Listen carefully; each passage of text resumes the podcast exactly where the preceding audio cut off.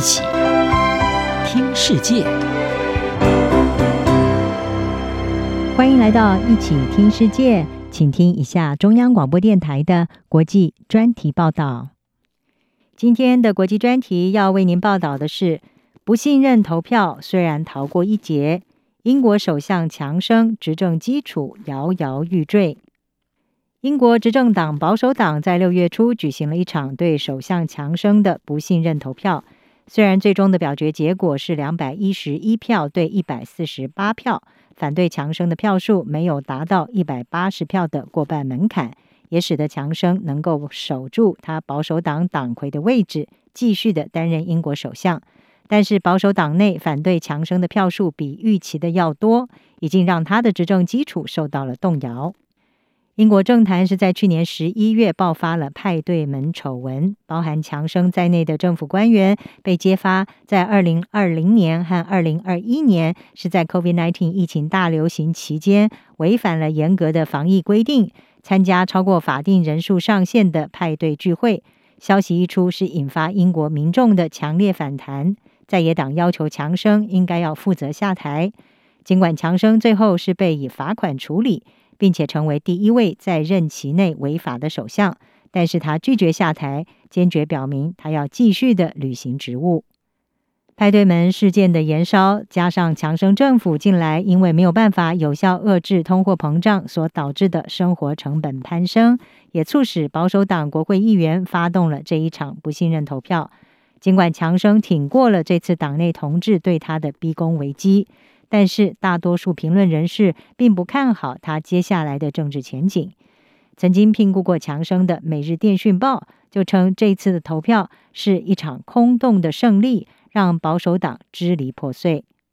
即便目前保守党没有明显的其他人选能够接替强生，不过呢，曾经在一九九七年到二零零一年领导保守党的赫格，他在《泰晤士报》上面是撰文表示。强生现在应该寻求一个光荣的退出。赫格他指出，在内心深处，强生应该意识到这一点，并且改变他的心意，以一种能够让党和国家免受痛苦和不确定的方式下台。而强生在赢得了不信任投票之后，是表示这次的投票是一次令人信服，而且呢具有决定性的结果，让他能够专注于政治的优先事件。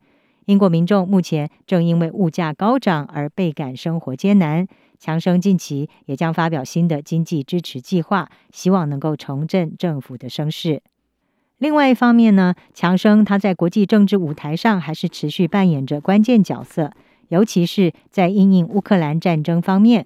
乌克兰总统泽伦斯基在这一场不信任投票之后，对强生取得的胜利是表示高兴。而英国一直是坚定支持乌克兰的盟友之一，早在乌克兰战争爆发之前就开始向乌克兰提供军事设备。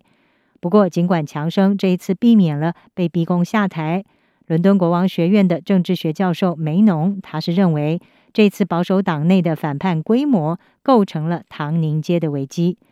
梅农他认为，首相的脆弱性将会成为影响这一届政府在可预见未来所做事情的一项最大因素。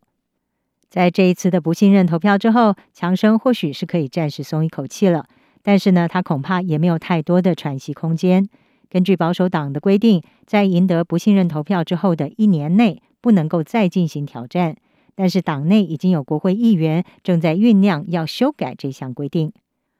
而随着强生的声望持续走低，保守党的选情可能会跟着被拖累。保守党已经在五月初的地方选举遭到了挫败，而在六月二十三号举行的补选当中，也可能会失去两个议会的席次。一旦再次的输掉选举，就连强生坚定的支持者可能都不得不承认，这跟强生的不受欢迎有关。届时，其他国会议员可能也要开始思考。他们是不是能够在下一次的大选中保住他们自己的席次？美国有线电视新闻网 CNN 是报道，有多位的保守党国会议员认为，今年夏天是让强生下台并且任命新领导人的最佳机会。而目前看来，强生如果要避免被赶下台，势必要努力的翻转他和保守党的名声。此外，英国现在正面临十年来最严重的通货膨胀危机。而已经执政长达十二年的保守党，是不是能够拿出有效的解决办法，仍有待观察。强生虽然暂时挺过了这一次党内对他的不信任投票挑战，但是这场因为派对门丑闻而引发的政治动荡，短时间内恐怕还是难以落幕。以上专题由郑锦茂编辑，还静清播报，谢谢您的收听。